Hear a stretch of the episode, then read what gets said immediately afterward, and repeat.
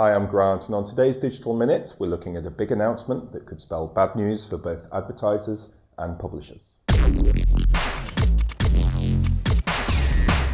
The debate around ad blocking has been going on for some years now, and the latest announcement from Google has stoked the fire even more. The search engine's announced that the latest edition of its Chrome browser will have ad blocking turned on automatically, although only for certain types of ads. The new Chrome will automatically start blocking the types of ads that Google considers to be annoying or intrusive.